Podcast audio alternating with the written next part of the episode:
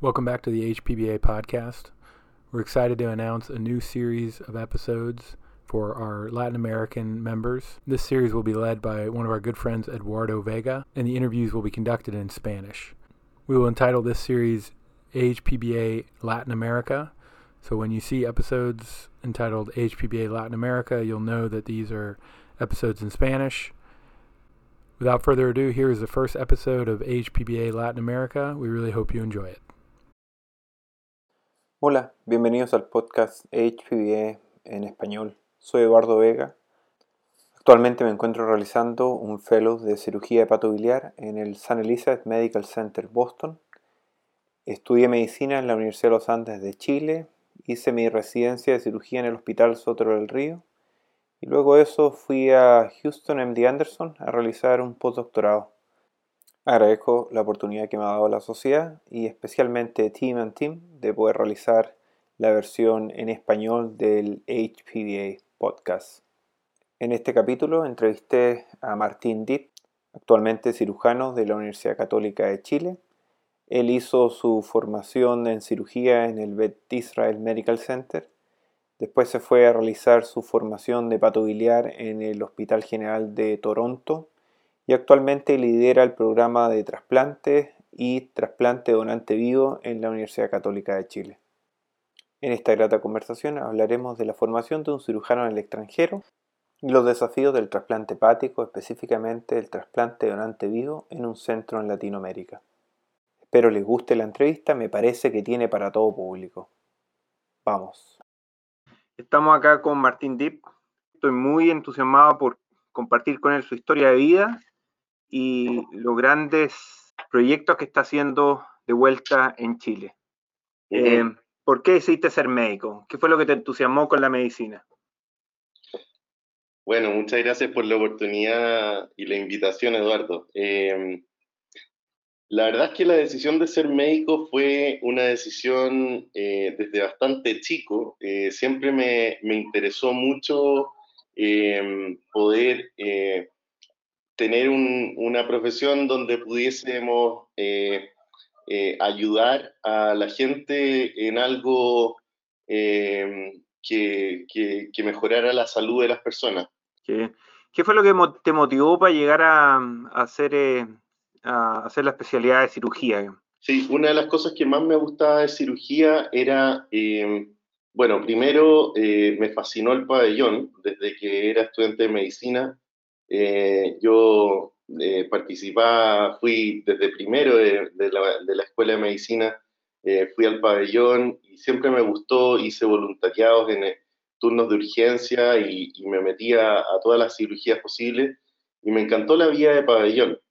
Pero una de las cosas que más me llamó la atención era em, poder em, hacer algo técnicamente muy complejo que, requiere no solamente de, eh, de habilidades técnicas con tus manos, sino que también eh, el poder de tomar, eh, poder de tomar decisiones que impacten al paciente de manera inmediata. ¿Por qué no nos explica un poco más en detalle dónde estudiaste medicina y qué es lo que te marcó del lugar donde estudiaste medicina? Yo estudié medicina en la Universidad de Chile. Eh, la Universidad de Chile tiene eh, varios campus, eh, cinco campus, y yo estudié en la, en la sede Oriente, en el Hospital Salvador, que es un hospital público que tiene muchísimos pacientes a su cargo, y la Escuela de Medicina de la Universidad de Chile se caracteriza por, por tener mucha, mucha práctica. y bueno, dentro de, de esa formación yo yo hacía turnos de urgencia eh, voluntarios y además era mm, eh, ayudante alumno en un grupo de cirugía experimental. Eh, sí, esa, ese, ese grupo fue muy importante en mi formación, que era liderado por el doctor Mario Uribe. Mario Uribe es un cirujano que, que dedicó ya ha dedicado su, su vida al trasplante, a la cirugía hepática, pero también a la formación de gente.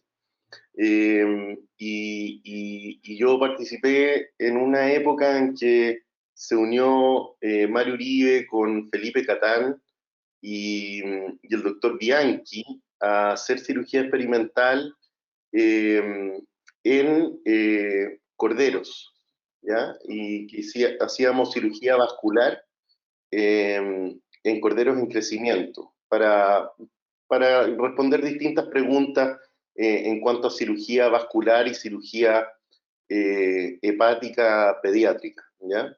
Eh, y fue, fue una experiencia muy buena que en el fondo me estimuló a no solamente aspirar a ser un cirujano clínico, sino que ser un cirujano académico que busca responder ciertas preguntas científicas. Y, y, fue, fue súper bueno. yo, bueno, eh, era interno en ese momento, eh, figuraba en un Kia Pop, eh, en, un, en, un, auto, llevando corderos amarrados en, el, en la maleta de mi Kia Pop, desde la granja de la, de la Facultad de, Veterinaria de la Universidad de Chile hasta el Hospital Salvador, a nuestro... A nuestro organizada la cosa, y hicimos hartos experimentos muy interesantes con Cordero y, creo que eso me ayudó, me ayudó mucho a, decir, ya, esto es lo que yo quiero hacer, yo quiero ser no solamente un cirujano que, que, que atienda pacientes, sino que eh, hagamos academia, eh, eh, investigación y, y docencia. Muy bien. Oye, y siguiendo un poco el camino, ¿por qué decidiste venir o eh, ir, ir a Estados Unidos? ¿Cómo llegaste acá a Boston? Sí, mira, en Chile en general y en Latinoamérica, em, la mayoría de la gente que va a hacer entrenamiento afuera lo hace para hacer una subespecialidad, un fellow. Eh, ese es como el camino más frecuente, que la gente hace su especialidad en su propio país y después, una vez que ya son cirujanos, van y hacen una subespecialidad. En mi caso, tuve una gran oportunidad de ir, em, de irme afuera a una em, a, un internado electivo cuando yo era interno de sexto de medicina y exponerme a este mundo em, en Estados Unidos eh, y fuera de mi país eh, bastante temprano. Este es un programa de intercambio que tiene la Universidad de Harvard con la Universidad de Chile y la Universidad Católica de Chile. Y que básicamente eh, se eligen eh, unos 5 o 6 personas por generación para ir a hacer rotaciones electivas a la Universidad de Harvard. Eh, yo postulé en mi generación y quedé. Entonces fui a hacer dos rotaciones electivas a la Universidad de Harvard eh, como interno. Eh, eh, por alguna razón les caí en gracia y, y, me ofrecieron esta oportunidad de volver, una vez que yo terminara la escuela de medicina, de volver a hacer investigación con ellos a el laboratorio de trasplante eh, de el doctor Seth Cart, que en ese momento era uno de los cirujanos de trasplante, pero que además de ser cirujano de trasplante, él tenía un laboratorio en regeneración hepática.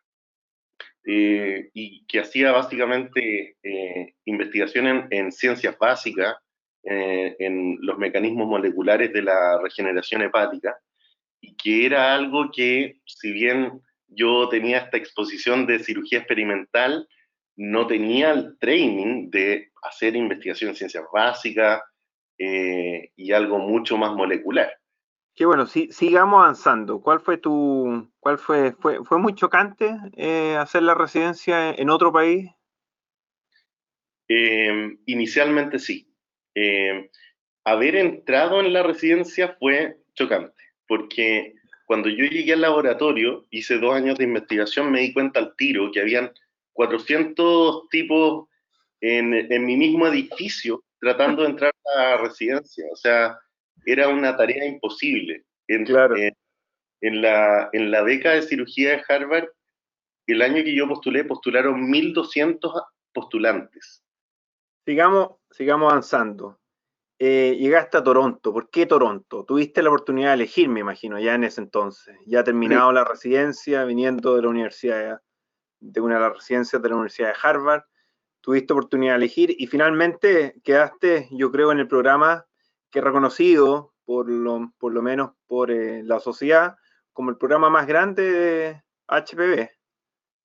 Tú me puedes corregir o quizás los auditores nos corrijan después. Sí, en realidad yo, eh, yo obviamente que tengo una opinión subjetiva, eh, pero sí, yo creo que en este momento y, en, su momento y en este momento sigue siendo eh, probablemente el, mejor programa de, entrenamiento en trasplante y, y hepatopancreatobiliar. Importante tener esa capacidad de tener trasplante y además cirugía hepatobiliar, para lo que finalmente terminaste llevando a cabo como el trasplante donante vivo. Claro, claro. Es, importante. En, Estados Unidos eh, muchos de los programas hacen solamente trasplante multiorgánico, por ejemplo. Entonces, em, falta un poco de, de ese entrenamiento hepatobiliar, de resecciones hepáticas complejas, de anatomía intrahepática, que yo creo que es muy importante, sobre todo al hacer donante vivo, de poder entender eh, cómo manejar el hígado por fuera y por dentro. Cierto, toda la razón.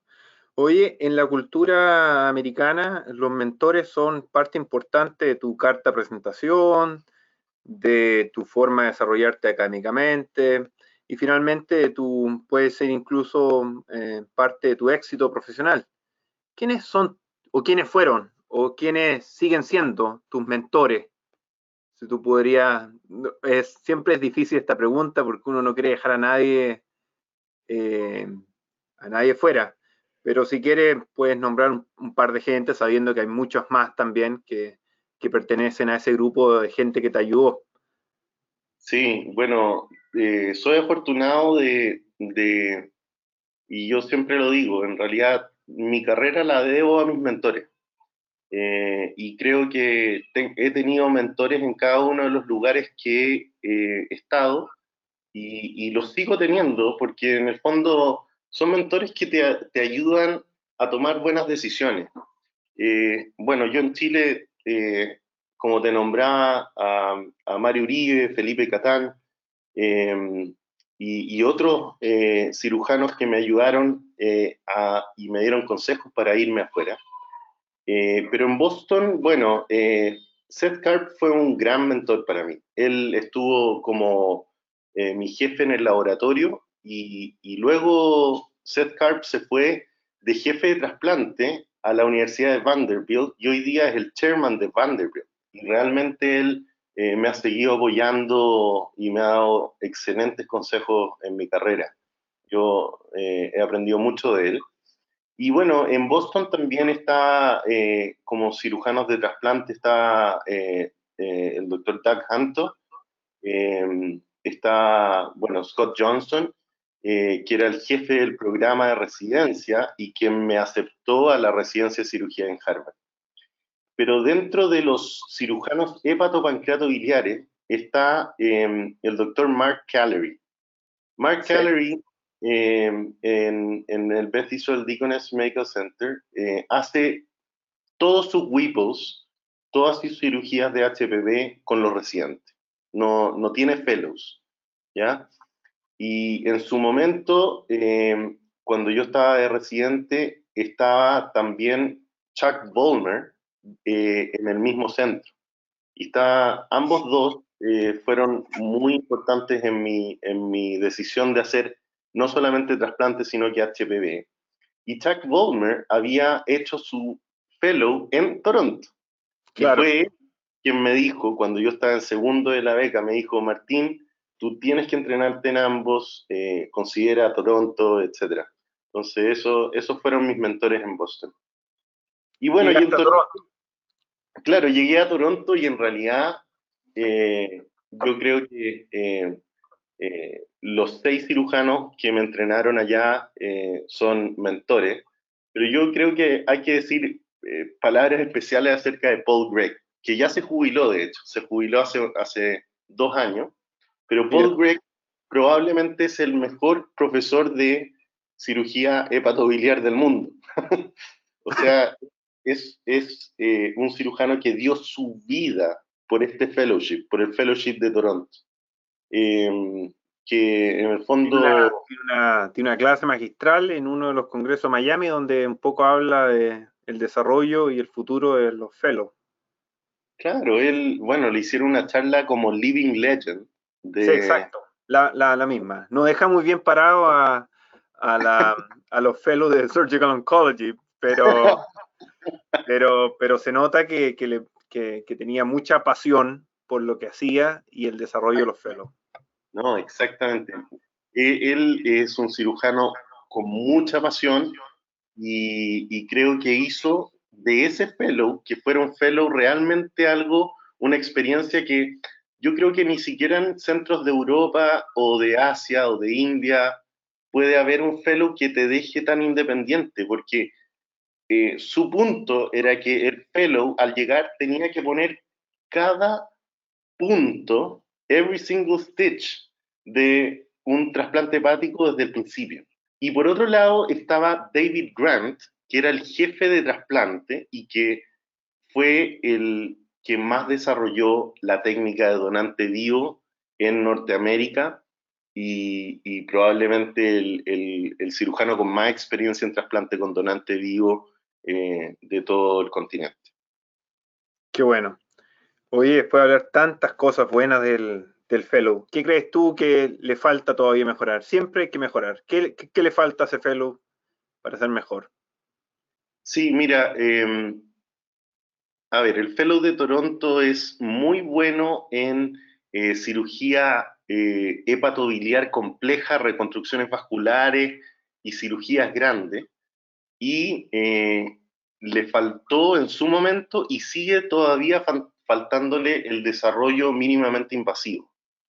Eh, o sea, eh, yo cuando llegué a Chile me sorprendí y me impresiona todavía el desarrollo que ha tenido las técnicas mínimamente invasivas en Chile y lo que han podido desarrollar los cirujanos hepatobiliares chilenos eh, desde el año 2002 en adelante, con técnicas complejas de hepatectomías complejas, donante vivo laparoscópico, Whipple laparoscópico y, y con modelos de simulación y entrenamiento en animales. Creo que eso es algo que está mejor desarrollado en Chile que en programas de Estados Unidos y Canadá.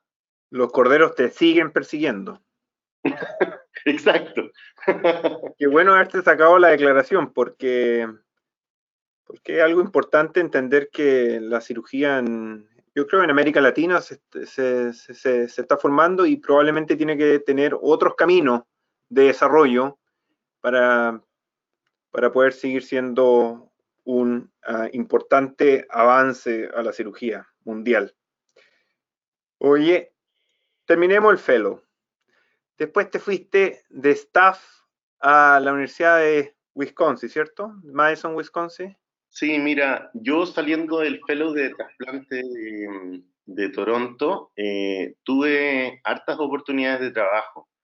Eh, en Estados Unidos se me ofrecieron eh, trabajos en tres centros académicos grandes de trasplantes, en Texas, en Chicago, en Northwestern y, y en la Universidad de Wisconsin. La Universidad de Wisconsin es el centro de, es el centro de trasplante en Estados Unidos número 4 de Estados Unidos. Eh, están haciendo, eh, eh, bueno, en, en, ese momento cuando me, me, contrataron estaban haciendo 330 riñones al año, 60 o 65 trasplantes de páncreas al año y 100, 100 a 110 hígados al año eh, lo cual era muy estimulante porque en el fondo yo venía de un entrenamiento eh, completo. Entonces yo lo que quería era poder desarrollarme en, en todos los órganos y, poder hacer todos los órganos de trasplante y además hepatobiliar. Sentí que podía tener el mayor impacto posible. Eh, y eso es lo que uno quiere cuando uno eh, tiene su primer trabajo. Creo que es importante irse a un lugar donde uno pueda seguir creciendo, desarrollando las habilidades que uno ya aprendió y poder generar el mayor impacto posible en los pacientes. Cierto. Oye, em, pregunta más personal. ¿Cómo fue tu progresión de fellow a, ser eh, cirujano de la Universidad de Wisconsin con, responsabilidades en cirugías complejas? Sí, eh, es una pregunta interesante. Yo, bueno, el primer, eh, la primera cirugía que yo hice como staff en Wisconsin fue un trasplante renal. Y me acuerdo que hice el trasplante, todo salió bien, en realidad, pero tuve, tuve un dolor de, de, estómago. Algo fue, fue notorio porque eh, en el fondo, eh, cuando uno es fellow, uno puede em, ser muy agresivo y, y, hacer cirugías y hacerlas todas, hacer reconstrucciones, etc. Pero cuando estás tú a cargo claro. Eh, de tu propio paciente y tú eres el, el responsable, la sensación... Y sabe además las complicaciones, ¿o no? Porque ya las has visto. Exacto, ya las has visto y has disfrutado de poder manejar complicaciones que no son tuyas, como pelo. Y en realidad, bueno, eh, es una, una fortuna y una oportunidad cuando tú eres fellow, pero cuando eres el staff, ya para de ser entretenido. O no, me imagino. Oye, bueno, pero eh, de haber tenido buenos compañeros allá, ¿cierto? Ya, bueno, está todo el, el, eh, el equipo de trasplante de, de, la Universidad de Wisconsin con senior staff y, y, en el fondo cirujanos eh, colegas míos que siempre estuvieron ahí apoyándome. Y fue muy bueno haber tenido cirujanos con mayor experiencia al lado y que en el fondo uno tenía cualquier eh, duda o complicación y en el fondo estaban ahí para ayudarte. ¿Los llamabas seguido? Yo, yo soy de llamar, ¿ah? yo soy de llamar y, y, pedir opiniones y en el fondo integrar a gente. Eh, creo que hay, que hay que dejar el ego de lado cuando uno está tratando a pacientes. Y eso, para toda la gente y en todos los países, ¿no?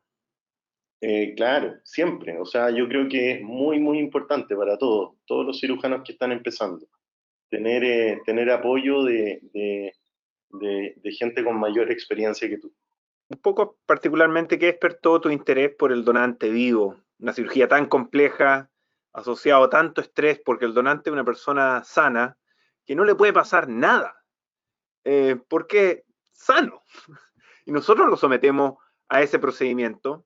¿Por qué te quisiste meter en la pata del caballo? Entre medio ahí. ¿Qué fue lo que te entusiasmó tanto?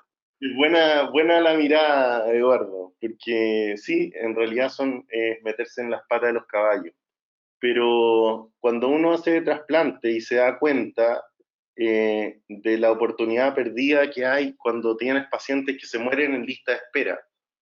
Eh, es realmente muy frustrante. Es muy frustrante ver eh, que el paciente que está en espera de un trasplante depende de la suerte de la olla, básicamente. Depende si es que hay un donante compatible que justo sea en el momento preciso antes que se cierre tu ventana. Claro cuando uno se da cuenta, cuando uno ha tenido el privilegio de conocer a donantes vivos, ya que son, son pacientes especiales, son, son gente especial, que lo que básicamente quieren es, eh, es arriesgar, ponerse en riesgo ellos mismos para poder salvarle la vida a su familiar. Yo eh, lo, lo, homologo un poco a, a, un edificio que se está eh, incendiando. No cualquiera entraría para poder sacar a su familiar, ¿ya? No cualquiera. Y estos pacientes... No cualquier familiar, no cualquier familiar, dice. familiar, exacto. Quizá un bombero, pero el familiar a veces no. Exacto. Entonces, em, en el fondo, cuando uno se da cuenta de, el, de de la, el deseo que tienen estos donantes vivos, eh, uno lo que, lo que hace es simplemente ayudar en este proceso, pero no eres tú el que, el que toma las decisiones. Una de las cosas que en Latinoamérica todavía queda por hacer es transformar nuestra medicina en, en que no sea tan paternalista tampoco. En el fondo, eh, aquí la decisión la, la debe tomar de manera informada el donante, sabiendo todos los riesgos, los beneficios, eh, cuáles son las probabilidades y, nosotros ser eh, entes de, eh, de servicio, en el fondo, a ayudar que este proceso pase. Y yo creo que no hay ninguna otra cirugía, ningún otro, ningún otro ejercicio médico que me, que me genere tanta satisfacción como el trasplante hepático con donante vivo, que sabemos que hacemos algo que es muy complejo, eh, pero que ayudamos a las familias que, que, realmente quieren hacerlo. Qué bueno, qué bueno saber eso. Hoy, antes de entrar a la faceta del trasplante del donante vivo específicamente, tú tuviste un rol también de investigador y académico.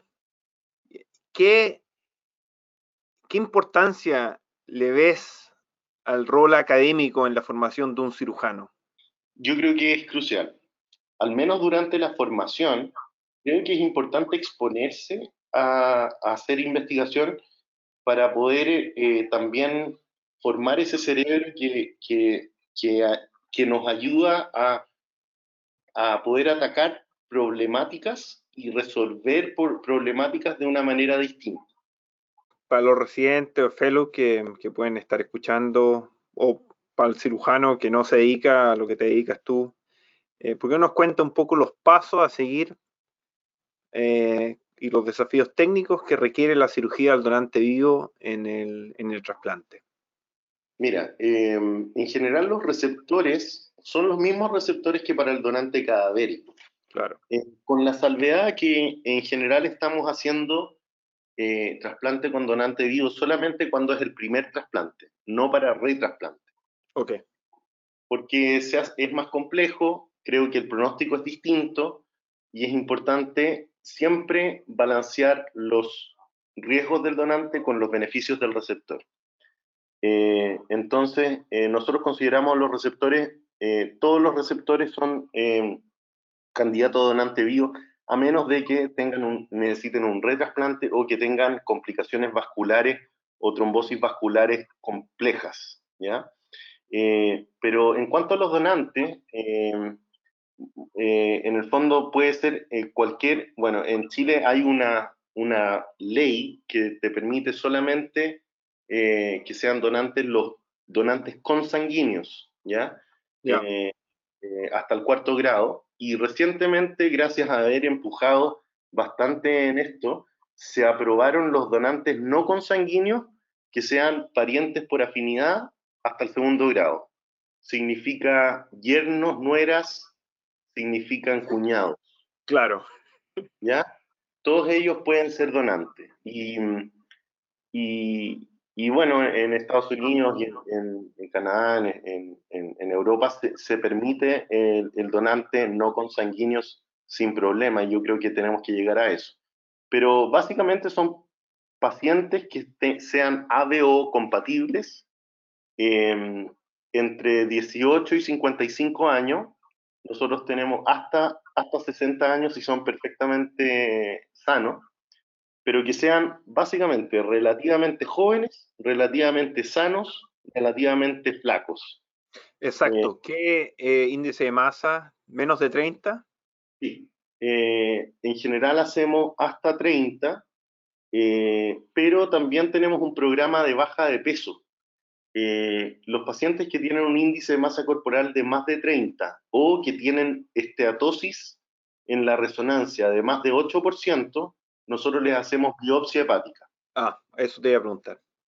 Y, y si es que tienen una biopsia hepática de más de 8 o 10% de esteatosis, eh, los hacemos bajar de peso eh, y eso es e-, efectivo en más de la mitad de los pacientes que disminuyen su, su porcentaje de esteatosis hasta un nivel aceptable. O sea que la cirugía bariátrica es solo falta de motivación. Exactamente. Bueno, de hecho, Eduardo, hemos hecho em, tres casos de donantes que han tenido cirugía bariátrica previa. Estamos publicando eso, lo presentamos en el, en el IHPBA, eh, en el Congreso, y, estamos publicando ese, eh, esa serie. Eh, oye, em, por, ponerse un poco técnico y desde el punto de vista anatómico, ¿alguna contraindicación? Mira, los donantes que quieren ser donantes vivos de hígado, solamente un 25% son donantes adecuados, ya sea por compatibilidad, por comorbilidades o por anatomía, ¿ya? Y la parte anatómica es muy importante. Nosotros le hacemos eh, un TAC y una resonancia magnética eh, a todos los donantes y hacemos una volumetría en tres dimensiones eh, para estar seguros de que tengan más de un 30% en general es el, corte de remanente hepático. Y además de la volumetría, la parte anatómica es importante también en general, si tienen eh, eh, dos conductos hepáticos en el injerto, en general en el adulto adulto estamos haciendo, la mayoría las, lo estamos haciendo con eh, donantes derechos.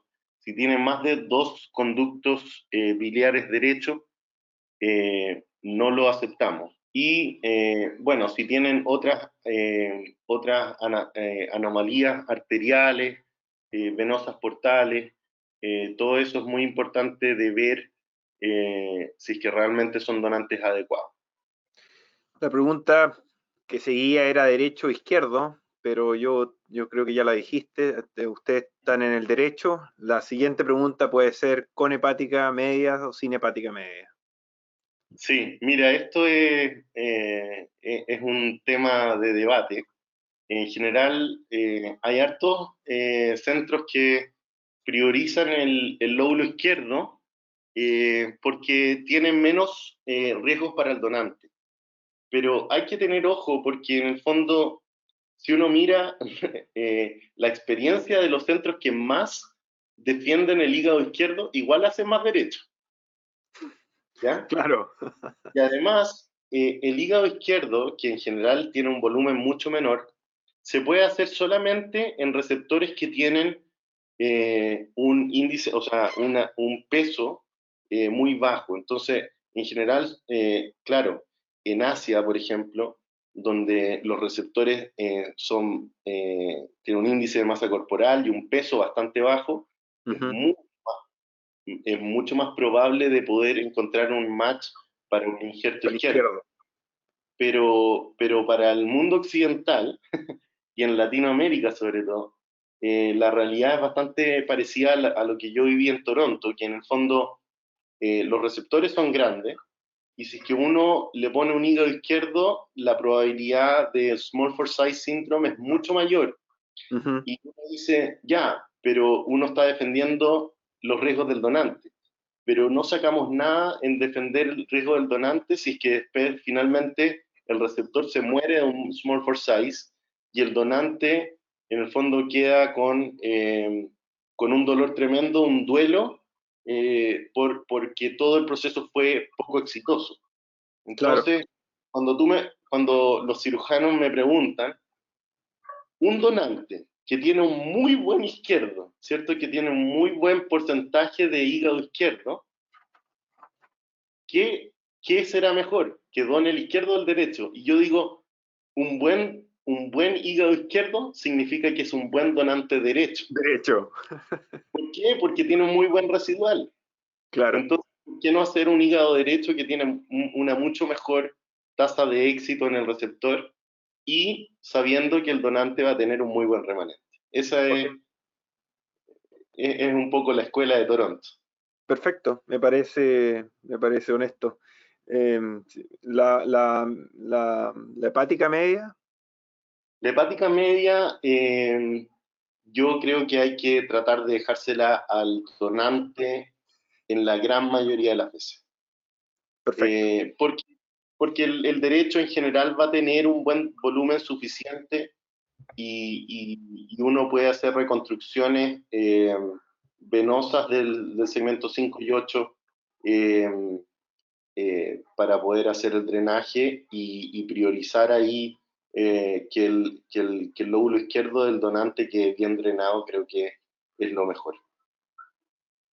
Pregunta, y esto te lo digo porque gran parte de la audiencia son cirujanos jóvenes que ya salieron de su formación ¿Cuándo te sentiste preparado? Y por eso vuelvo a, preguntarte algo muy parecido. ¿Cuándo te sentiste preparado para realizar el primer trasplante eh, con donante vivo? En eh, hígado. Hígado. Sí, mira, yo creo que eh, cuando salí del fellow, llevaba haciendo muchos donantes vivos. Bueno, yo en mi fellow participé como en 60 donantes vivos en total. Em, y cuando fui a Wisconsin, em, no los hacía yo, los hacíamos en conjunto. Claro. Eh, entonces, eso ayuda cuando tú tienes un equipo en donde no, no lo haces tú solo, sino que lo haces eh, con tu equipo, creo que es muy beneficioso. Y en ese momento, bueno, Luis Fernández, que era uno de los cirujanos de trasplante de Wisconsin, que ahora está de jefe en, en Loyola, em, en, Chicago, de jefe de trasplante. Em, con Luis Fernández hicimos eh, eh, hartos donantes vivos durante los años en que yo estuve en Wisconsin y, em, y creo que eso es muy importante, de, de poder hacerlo en equipo. el desafío de volver a Chile, eh, participar en el programa donante que ya estaba, ¿cierto? Ya estaba funcionando pero participar no solo llegar, sino que tener un rol de liderazgo, porque así fue como, así fue como se jugaron las piezas. Sí, eh, a ver, eh, bueno, me llamó Nicolás Jarufe eh, cuando yo estaba ya establecido en Wisconsin. Cuéntale un poco a la gente quién es Nicolás Jarufe. Nicolás Jarufe. ¿De dónde te llamaron? Uno de los cirujanos de, que hizo toda su, su, carrera eh, académica en, la Universidad Católica y eh, que en ese momento estaba de, jefe del departamento. Eh, un programa, llevaban cuatro, cuatro trasplantes con donante vivo, con la ayuda de los cirujanos brasileros, de Eduardo Fernández. Eduardo Fernández ayudó a empezar este programa de donante vivo en Chile y con la experiencia que tenían en Brasil. Y lo que necesitaban era eh, básicamente em, hacer que este programa floreciera, porque en Chile había una mortalidad en lista de espera, y la sigue habiendo, entre 35 y 40% de, de la lista de espera. O sea, de todos los pacientes que están en espera de trasplante, 35 o 40% se mueren antes de un trasplante. Entonces, la necesidad es muy parecida a la de los países asiáticos, en que necesitan trasplante con donante vivo eh, porque la donación cadavérica no es suficiente. Y en el fondo, eh, nosotros nos conocíamos, ellos sabían de mi formación y lo que yo estaba haciendo en Wisconsin, y me pidieron si es que consideraría volver a Chile para desarrollar este programa de trasplante que en ese momento era incipiente y poder eh, hacerlo una realidad para, los pacientes en Chile. Y fue una decisión, probablemente la decisión más difícil de mi carrera.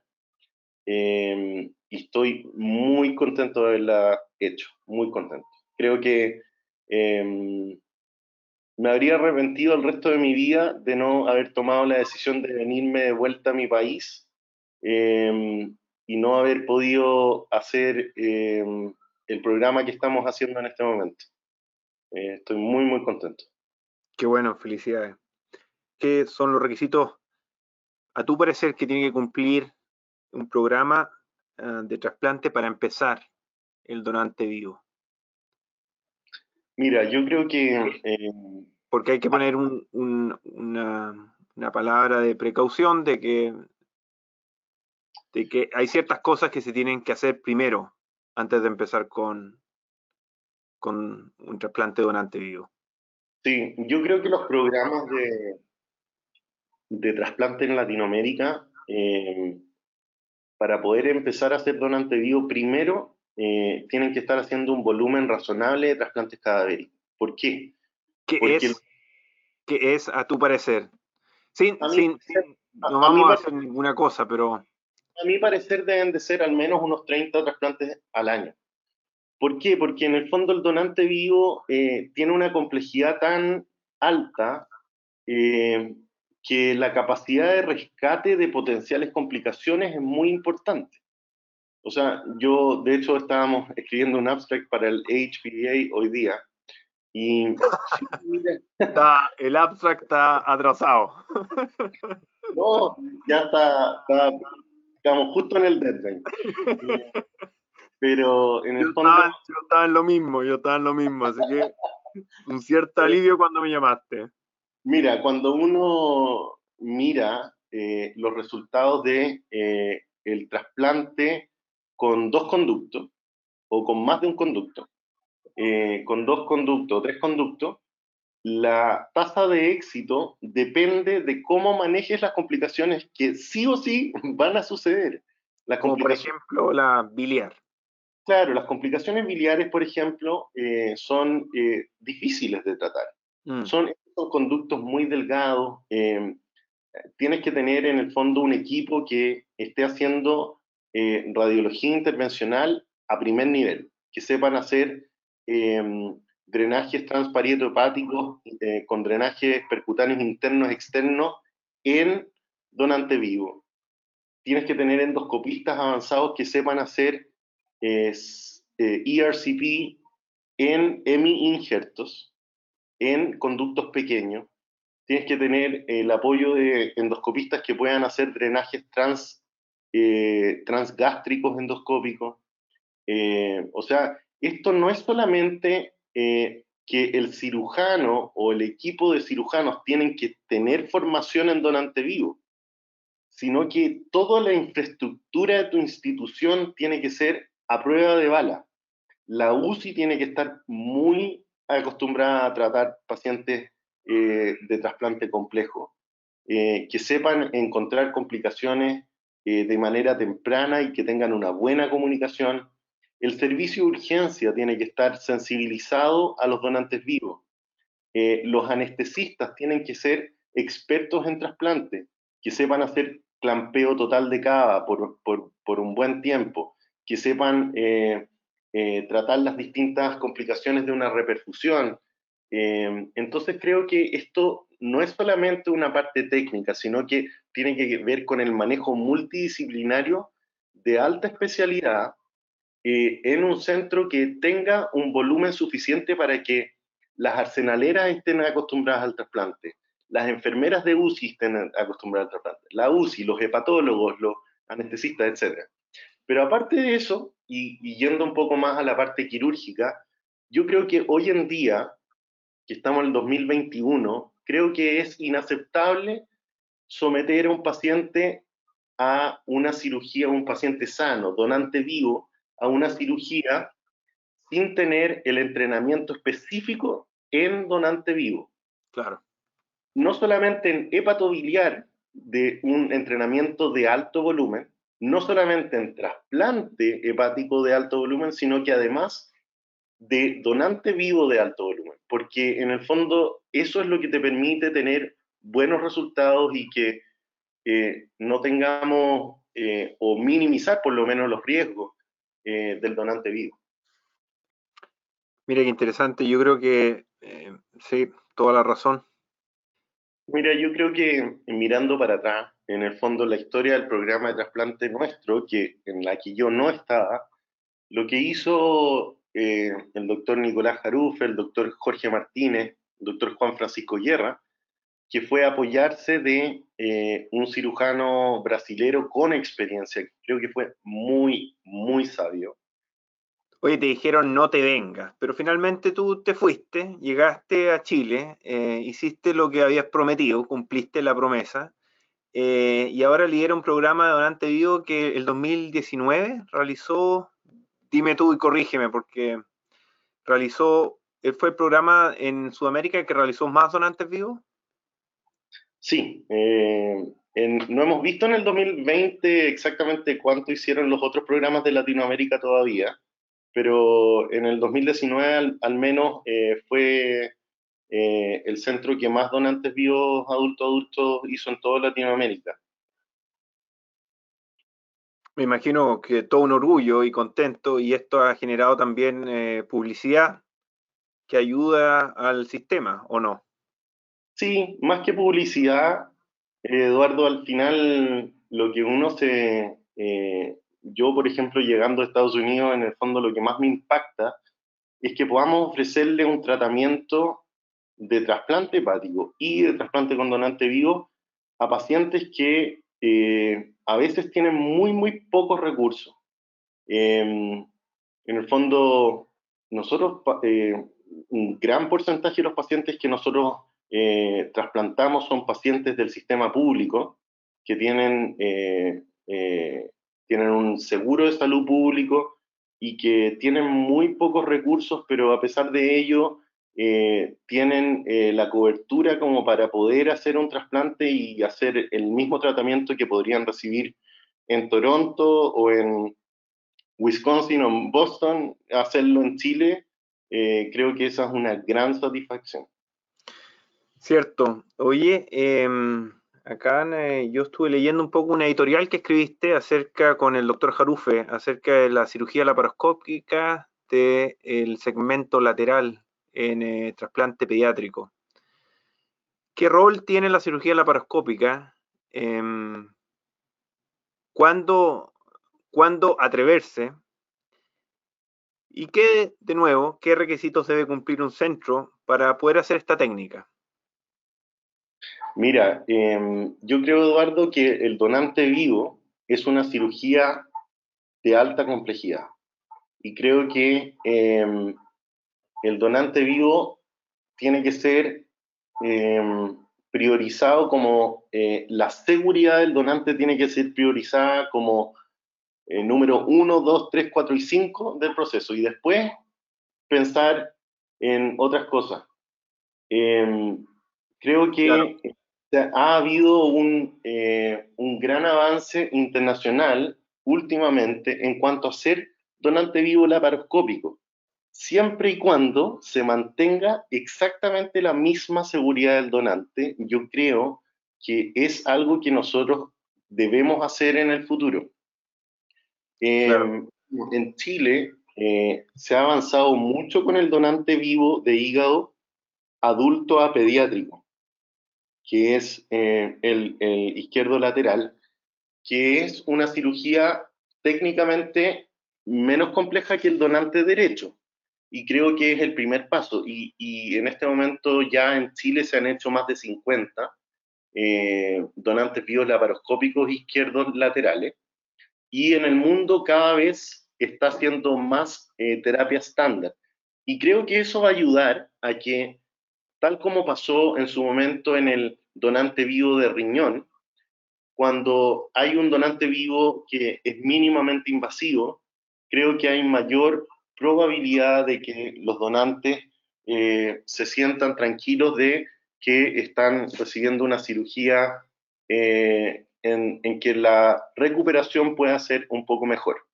Ahora, eh, lo importante es que el donante sepa que al ser mínimamente invasiva no significa que no sea invasiva adentro y que los riesgos siguen siendo los mismos y hay que hacerlo de manera progresiva para priorizar la seguridad del donante.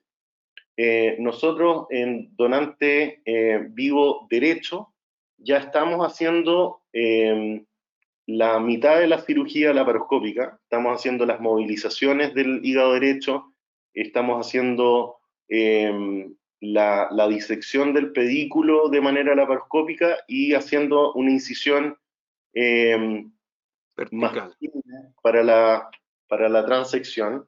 Em, y creo que vamos a llegar al momento en que nos sentamos que estamos haciendo una cirugía lo suficientemente segura como para hacerla completamente laparoscópica, pero creo que eso eh, demanda un proceso de, progresivo de calidad y, de seguridad que es importante. Importante no saltarse los pasos. Exactamente. Oye, em, fue el, el, 2020 fue el año del coronavirus. ¿Cuánto le afectó a ustedes? ¿Cómo se acostumbraron? Es un poco cansador hablar de este tema, pero yo creo que ayuda un poco a ver las realidades de Sudamérica y también las realidades de, de cómo un programa de trasplante que es exitoso en 2019 puede seguir trabajando en 2020. Sí, mira, eh, el 2019 fue un año que fue eh, muy bueno. Eh, hicimos el récord de, de, cantidad de trasplantes hepáticos en un centro en nuestro país de 57 trasplantes hepáticos. Pero el 2019, el 2020 fue un año muy duro. Fue muy difícil eh, cuando empezó eh, la pandemia, eh, porque de partida teníamos cuarentena, teníamos toques de queda en las noches. fue un esfuerzo tremendo de poder seguir haciendo procuramientos, yendo a otros centros en el país, no solamente los cirujanos, sino que también las arsenaleras, las enfermeras, eh, y de poder movilizarnos eh, con la ayuda de las autoridades para poder hacer, seguir haciendo los procuramientos. Y por otro lado, bueno, las camas de UCI estaban muy escasas y en el fondo hubo un un compromiso de la institución de tratar de no solamente priorizar a los pacientes de coronavirus, sino que estos pacientes que están esperando durante meses a años un trasplante, eh, que fueran también priorizados porque si no, en el fondo eh, se morían en lista de espera. Hubo mayor eh, mortalidad en lista de espera, pero finalmente durante todo el año del 2020 logramos hacer 51 trasplantes hepáticos, que fue el segundo mejor año del programa. Y, realmente fue eh, eh, un motivo de orgullo de poder eh, haber hecho un esfuerzo tremendo desde el punto de vista de todas las disciplinas para poder mantener la actividad y el compromiso que tenemos con estos pacientes en lista de espera. O sea, ustedes no pararon nunca, en el sentido que tuvieron, tuvieron ¿Cómo lo hicieron con, eh, no tenían miedo, porque no se sabía mucho del, eh, del, efecto de ser positivo de coronavirus en un paciente receptor? Bueno, nosotros siempre, efectivamente, nunca paramos el trasplante, eh, el programa de trasplante hepático. Sí paramos el, el programa de trasplante renal durante unos meses, eh, pero el programa trasplante hepático no lo paramos porque sabemos que la mortalidad en lista de espera es muy alta. Em, siempre mm, nos mantuvimos bajo un protocolo de la coordinación nacional que incluía hacer el test del coronavirus a todos los potenciales donantes y a los receptores antes del trasplante. Entonces, asegurarnos de que no tuvieran coronavirus antes de, de, que, de que los trasplantáramos. ¿Tuvieron alguna infección? Tuvimos infecciones, pero, pero tardías em, eh, en trasplantados hepáticos y también, bueno, en, trasplantados renales, pero no tuvimos eh, eh, infecciones de coronavirus durante el postoperatorio inmediato, que fue algo que también traduce las precauciones que se tuvieron para poder eh, para, para, que no tuvieran mortalidades por coronavirus postoperatorio. Claro. Oye, Martín, para terminar, eh, te lo agradezco ¿ah? porque ha sido bastante informativo el, el, el, programa y, y, has tenido la paciencia de contarnos todo lo que has hecho. Oye, antes de terminar, tú, participas en el AHPB, ¿ah? Em, y también eres parte del comité. ¿Qué le podría decir a la gente de Sudamérica que, que, que ve a la sociedad de América Billiard Association? Eh, y cómo pueden ser parte y miembros y, además, ¿por qué crees tú que es necesario, si nos dedicamos a la cirugía biliar ser parte de esta, de esta sociedad? Sí, bueno, Eduardo, te agradezco por, el, por la sesión. ha sido eh, realmente una oportunidad para mí eh, de poder transmitir lo, lo que en, en, mi corta carrera he podido ir aprendiendo y que ojalá que otros se beneficien de esto. En cuanto a la HPBA, em, que es la organización que en su momento era American claro. Association, y gracias a uno de mis mentores, Mark Callery, cuando estuve presidente, le cambió el nombre a Americas HPV em, Association. Y yo creo que eso es un acto em, que, que, marca un hito eh, en, en, cualquier tipo de, de, campo de la cirugía, en donde todos los países de América están en una asociación es algo que es increíble, es una oportunidad muy buena en donde los norteamericanos no están solamente pensando en qué es lo que ellos han aprendido, sino que quieren aprender de los latinoamericanos y, viceversa. Y creo que eh, de, ambos lados creo que es algo que enriquece. Eh, yo soy parte del comité de educación de la HPBA y de hecho en este momento estamos eh, organizando el primer eh, fellow eh, latinoamericano con certificación de la HPBA. Ah, mira, cómo me sorprendes, hombre. Sí, este es un proyecto muy interesante que ojalá eh, prospere. no te puedo dar todos los detalles, pero sí, te, sí, te, voy a, te voy a adelantar que es un proyecto que incluye a tres países en donde eh, puede haber un fellow de Latinoamérica que vaya rotando eh, en tres de estos países, eh, ocho meses en cada uno, para poder certificarse como cirujano hepatobiliar en Latinoamérica, pero con certificación de la HPBA, que creo que es algo muy importante porque marca un, un estándar de currículum y de, em, de enseñanza que es certificada y, y creo que, que, es algo que, que, tenemos que, eh, esto, que tenemos que avanzar y que no sea solamente un solo fellow, sino que haya más. El problema es que ahora la gente va a empezar a postular, Martín.